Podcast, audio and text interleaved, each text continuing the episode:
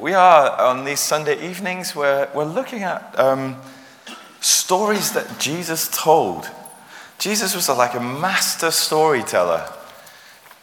You know, when you go to the movie, you, you know, when you see a really good film and it, and it just, the story, the, the way that it's told, the twist at the end, the, or when you get a really good book and really get into the story, but when Jesus told stories, um, when he communicated the truth of the gospel, he captivated his audience. Um, it says that those that listened to him were amazed because he taught them in a way that the teachers of the day were not teaching, with an authority that the people of the day and the leaders of the day did not have. And Jesus confounded them with his stories. So tonight we're going to look at one of the stories that Jesus told. And. Um, we're looking at the parable of the unmerciful servant, and it's the story that Sam read for us at the start of our service uh, tonight from Matthew chapter 18, uh, verses 21 to 35. The passage starts with Peter, one of the followers of Jesus, asking a question. And the question was not, Should I forgive someone? Peter was savvy enough. He, he knew he'd listened to Jesus for a while now. He knew what Jesus was saying about forgiveness. So he thought he'd come up with a better question than should I forgive one, someone, but how many times, Lord? How many times should I forgive somebody who's done wrong to me? Where's the line, God? Where's the line, Jesus? What's a reasonable amount of forgiveness for someone? So, this is the question that Peter asks Jesus. And that is the premise for the story that Jesus tells. And, and Peter offers a potential answer. How many times, Lord? Up to seven times? Is that a good amount of forgiveness? That I should forgive someone? And Jesus said, Not seven times, Peter, but 77 times, or 70 times seven, depending on which version you read. And then Jesus told a story to illustrate this point that he was making as he answered Peter. And he said there was a king who wanted to settle accounts with his servants. So he was looking through the ledger and he's seeing who owed him what. And he wanted to settle accounts. And such a body owes me so much. Call them in. Let's settle, settle the accounts. See what everybody owes. And um, as he does this, he decides he wants his money back. It's payback time. And we read the story, and it says, A man who owed him in my version of the Bible, uh, Sam's was slightly different with bags of gold, but in my version it says 10,000 talents. A man who owed him 10,000 talents. And then in my margin of my Bible it says equals millions, millions of dollars or millions of pounds. A huge amount of money that this guy owes. A man who owed him 10,000 talents was brought to the king, one of his servants. And the fact that Jesus was putting over was that it was an amount that the servant would never, ever be able to pay back by his own means. It was, it was just a, a, a sum of money that was eye watering. That even if he worked for the rest of his life, he'd never be able to pay back millions of pounds, millions of dollars. In verse 25, the master demands payment for this debt, but he can't pay, so he demands that he and his wife and his kids all be sold along with everything he has to pay towards the debt that he owes. This would have been the punishment of the day for an unpaid debt. And we read in the story that Jesus tells the man fell to his knees and he started to sing that Duffy song I'm begging you for mercy. Why won't you release me? That's what he did. He, he said, Please have mercy on me. Just be patient with me. I'll pay back everything. I just need a bit more time. I know this geezer and uh, I've got contacts. I'll get you your money. And this is not a statement of fact by this guy. It's one of those movie moments, you know, with Al Pacino or Robert De Niro. Where it's like, just give me a bit of time and I'll pay you back. I know this guy. I'll sort it out. Just don't shoot me. And it's kind of one of those moments. It's not that this guy will ever be able to pay back his debt, but he's just trying to play for time. He doesn't want to be thrown into prison, he doesn't want his wife and kids sold. And the master knows this, and he knows that he'll never be able to pay back what he owes. It could go either way, but in verse 27, we read The servant's master took pity on him. He cancelled the debt and he let him go. Just imagine that moment for a second. You owe somebody millions of pounds. You're about to be thrown into jail. There's no way you can pay it back. And there's this moment, Jesus says, the servant's master took pity on him. He looked at this guy. He he's never going to pay that back. I'm going to wipe the debt completely. I'm going to completely cancel it. One minute, this man is on his knees. He's begging and he's sinking fast under a mountain of debt he will never be able to repay. His life and that of his family are on the line. And the next minute, his master wipes out the whole debt in one go and tells him he is free to go. Free, you say? Free? Free? The debt is cancelled? It's cancelled? The debt is cancelled?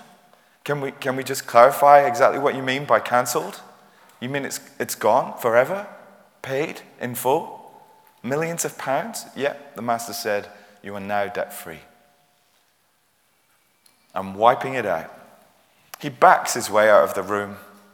He turns around and he skips down the, the steps of the palace, doing a fairly dodgy impression of Queen's I Want to Break Free while playing the air guitar and dancing down the steps of the palace. He can't believe it.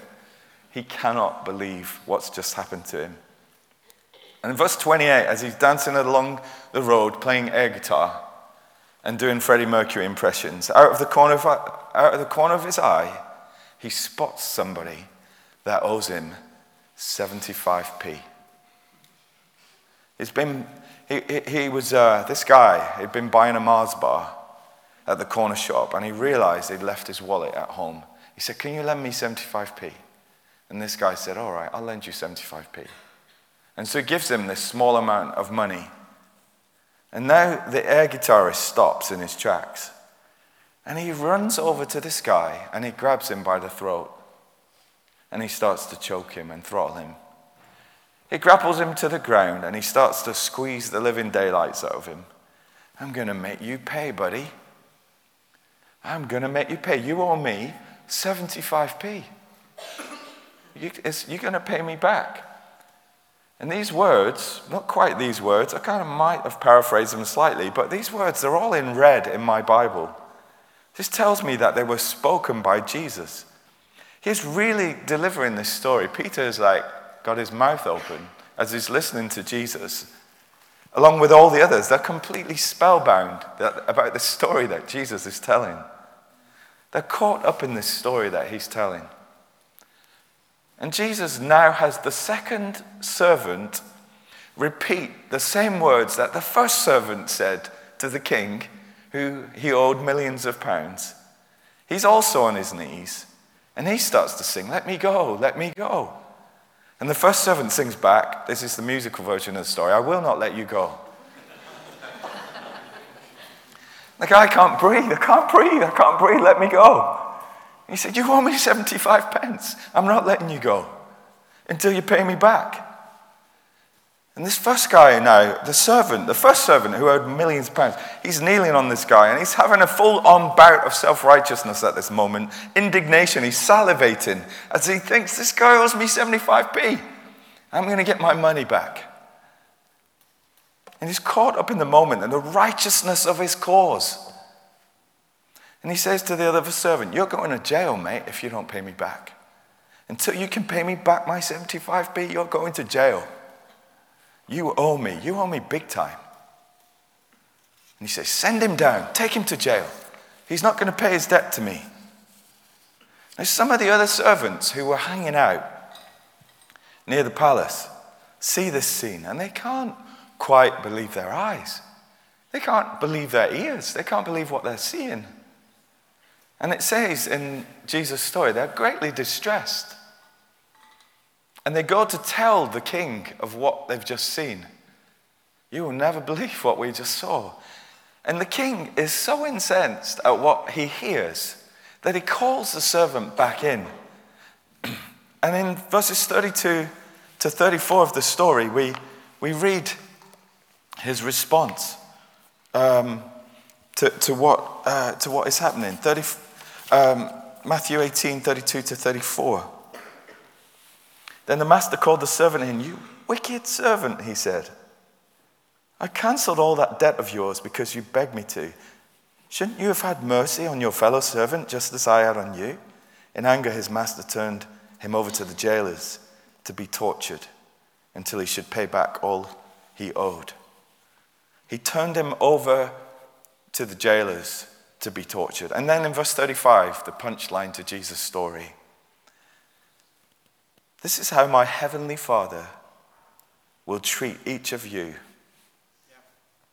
unless you forgive your brother from your heart. Boom.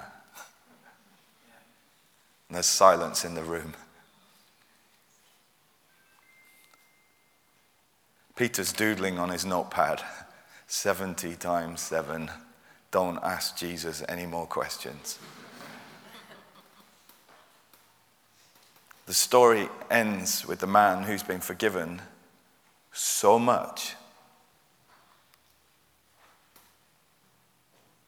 And yet he refuses to forgive the debt owed to him he ends up being tortured and put into prison, which is a pretty stark picture of what happens to us when we refuse to forgive people who do us wrong. We end up being tortured and put in prison by our unforgiveness and our bitterness. And this teaching of Jesus, this story that he tells, it leaves them slack jawed and open mouthed. It's not a one off bit of teaching for Jesus, he repeats it on a number of occasions. When teaching the disciples how to pray, the Lord teaches us to pray, and he, he teaches them this line. He says, I want you to pray like this Forgive us our debts as we also forgive our debtors. And then he adds a clarifying comment to that bit of teaching that he gives his followers. And he says, at the end of that prayer, he says, If you do not forgive men their sins, your Father will not forgive your sins.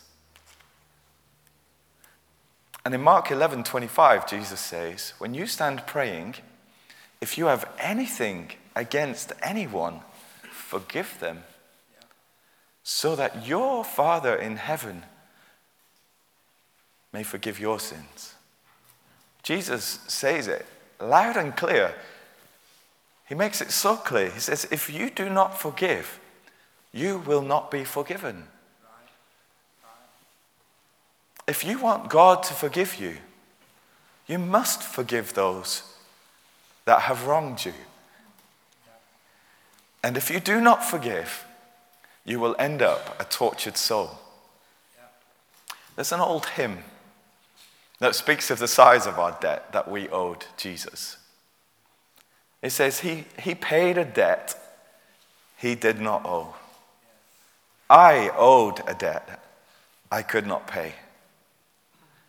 I needed someone to wash my sins away.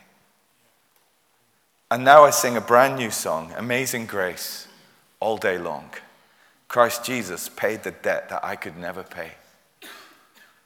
The Bible is very clear that we're all of us sinners and we're all wrongdoers and we're all culprits. We're all guilty of breaking God's law. And sins are not just the things that we do, they're the things that we think and the things that we say and the things that we don't do that we should do. And these are our debts. And they add up. And we are all so far in the red, there's no way we can pay. And the cost of sin, God says, the payment for sin, which is owed for sin, is death. I don't know. Have you ever lied? A little lie? A white lie? A convenient lie? Have you ever felt lust, jealousy? Have you ever lost your temper? You ever wanted, you don't have to say yes to all of these. don't shout out. You'll be here all night. Wanted something that someone else has and that you don't? Have you ever failed to love God with all your heart and soul and mind and strength. Have you ever been critical or judgmental about someone? Have you ever made snide comments? Have you ever gossiped? Have you ever left anyone out? Have you ever looked down on someone? Have you ever derided someone? Have you ever watched something on TV? Looked at something on the internet? Have you ever been disrespectful to your parents? Have you ever sneered at them, disobeyed them? Have you ever broken a promise? Have you ever been materialistic or greedy? Have you ever put anything or anyone above God in your life? Have you ever gotten so busy that you didn't rest properly and have a day off? Have you ever stolen, stolen an idea, watched a pirate video, downloaded something from the internet that you should have paid for? Have you ever sworn? Have you ever had questionable motives? Have you ever failed to live up to God's standard of perfection? Have you ever? Lord, says the psalmist, if you kept a record of sins, who could survive?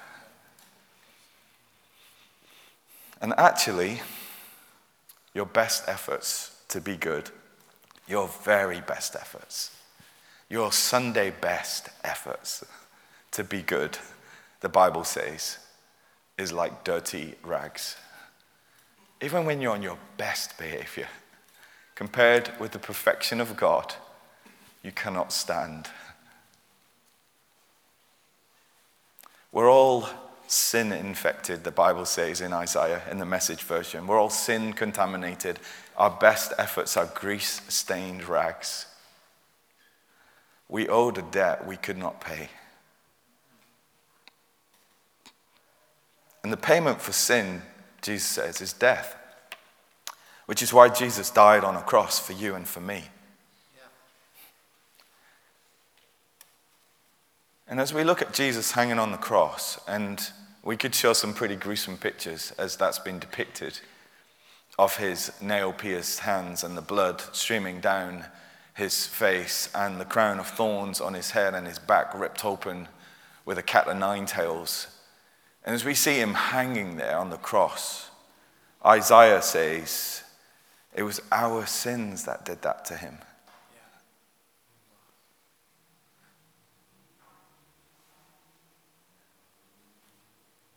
that ripped and tore and crushed him. It was our sins. He took the punishment, and that made us whole. And Paul writes the Colossians, and he says, He took your debt and he, he cancelled it, he nailed it to the cross. And he said, Tetelestai, it, it's paid in full. I've paid your debt. It's gone. Your debt of sin that you could never pay, it's nailed to the cross, paid in full, released. A debt that you and I could never pay, not in a million years. And that's the first half of Jesus' story. We owed millions.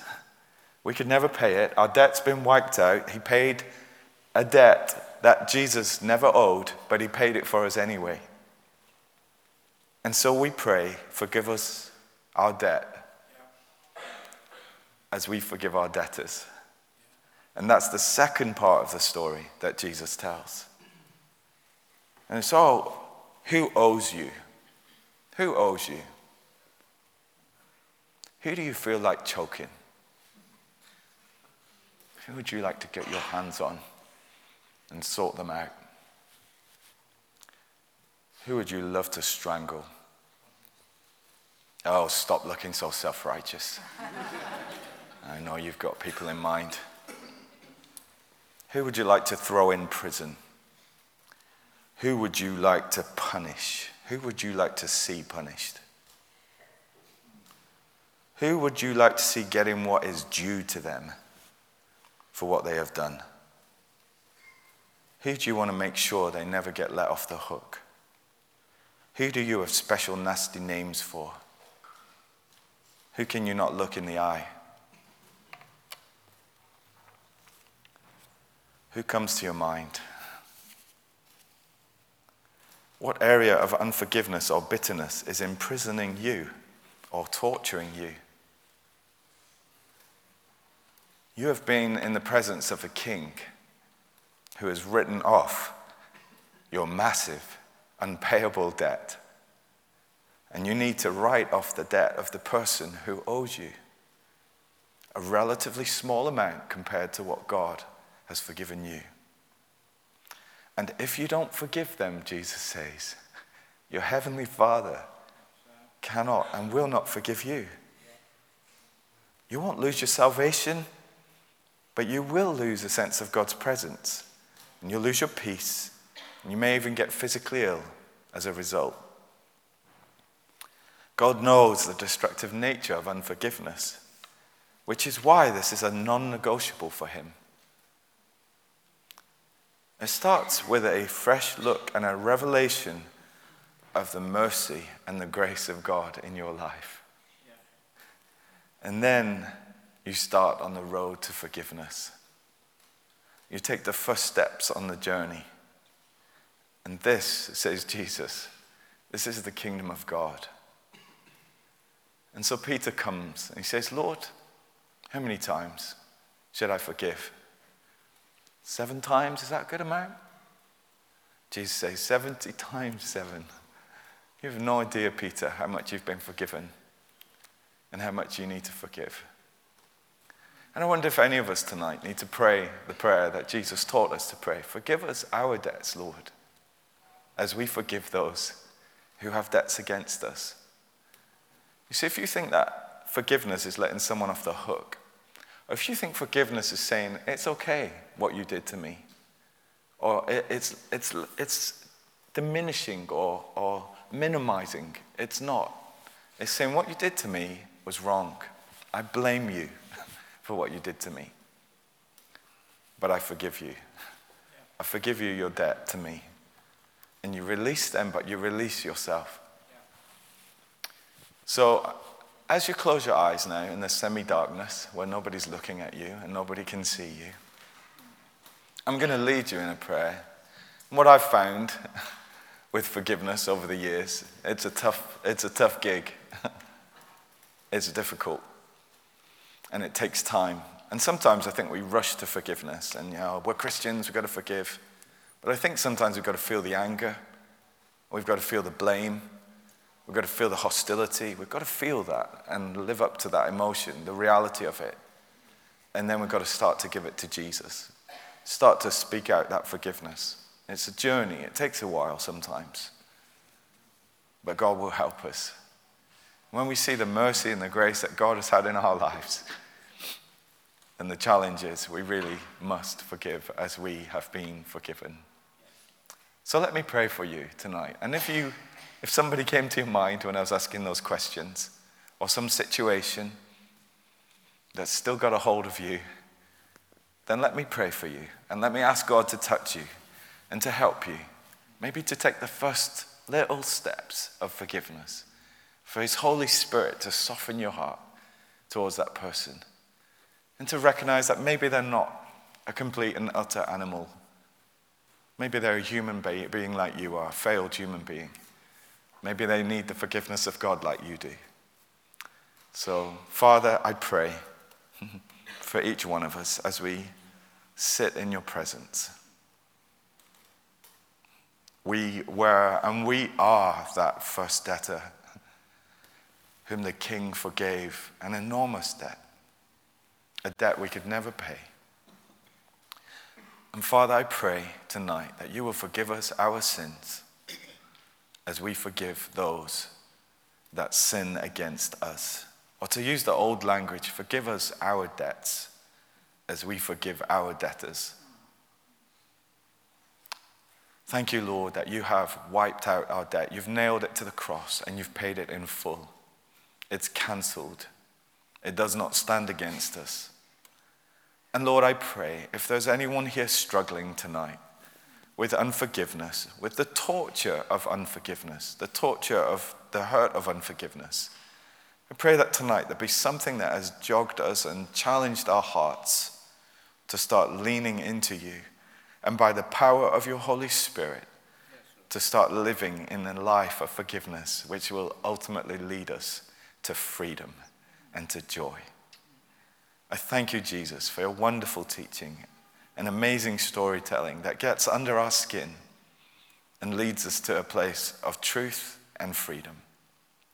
And I pray for any dear person tonight that's just really struggling in this area, that God, you'll open their eyes and their hearts to the truth of your word and to respond to it in Jesus' name.